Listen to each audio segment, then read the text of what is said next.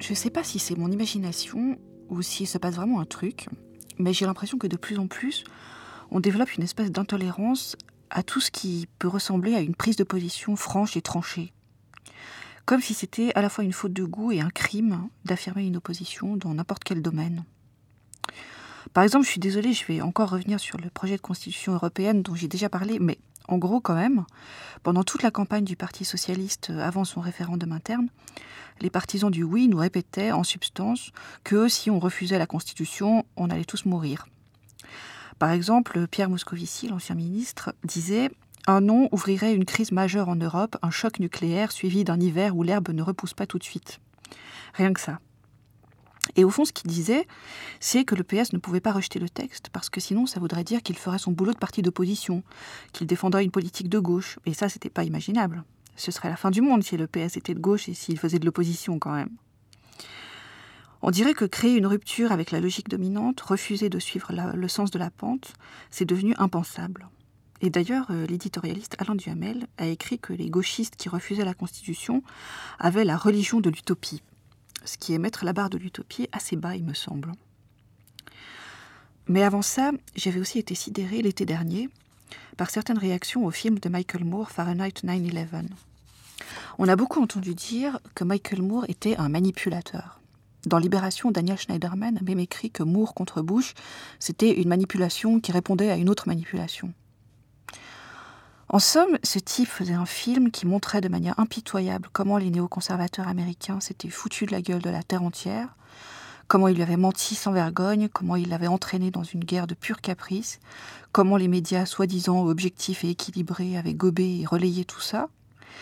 Il nous mettait le nez là-dedans et tout ce qu'on trouvait à dire, c'est que c'était lui le manipulateur.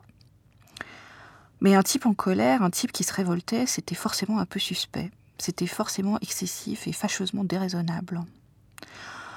J'ai l'impression qu'on a tous intégré ce petit mécanisme d'autocensure qui fait qu'on se sent ridicule, naïf ou coupable dès qu'on s'oppose. Surtout coupable.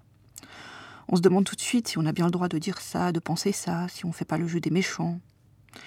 Comme si la guerre contre le terrorisme nous avait logé à chacun un petit Big Brother dans la tête. On ricane de la formule de Bush qui n'est pas avec nous et contre nous. Mais au fond, on a reçu le message 5/5 et on s'y tient.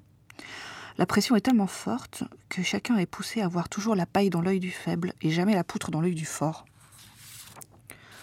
Et puis, sans même aller chercher du côté de la politique, il y a eu un peu le même genre de réaction pincée cet automne dans les commentaires autour du film d'Agnès Jaoui et Jean-Pierre Bacri comme une image. Le film remet en cause certains comportements, certains réflexes sociaux. Et tout de suite, on a entendu « Mais pour qui ils se prennent, c'est des donneurs de leçons ». Dans le supplément cinéma du Nouvel Observateur, il y a eu une page entière incroyablement virulente contre Bacri. Ça disait en substance « Il est haineux, il est méprisant, il faisait la gueule en recevant son prix à Cannes, et d'ailleurs, il s'était même pas rasé pour la cérémonie, c'est un scandale ». Et puis, dans un autre registre, dans sa chronique de Madame Figaro, le romancier Marc Lambron parlait à propos du film de complaisance dans le dolorisme. Et il disait que la seule chose à en retenir, c'était l'actrice qui joue la femme de Bacri. Ce qui est plutôt comique, parce que c'est une jeune femme très mignonne, et le fait de ne remarquer que les gens qui correspondent au canon de la beauté, c'est exactement ce que dénonce le film. On a aussi beaucoup entendu dire que Bacri et Jaoui étaient moralisateurs. Mais moi, j'appelle pas ça moralisateur. J'appelle ça moraliste, ce qui est très différent. Un moraliste, c'est quelqu'un qui n'a pas peur de se mouiller et d'ouvrir sa gueule. Ce qui, en général, fait sortir du bois les moralisateurs, justement, parce qu'ils ne le supportent pas. Ma plus grande trouille en ce moment, vu comme les moralistes ont mauvaise presse, c'est qu'ils nous laissent seuls avec les moralisateurs. Salut toi. Et toi ? Oui. L'esprit d'escalier de Mona Chollet. Arte Radio.com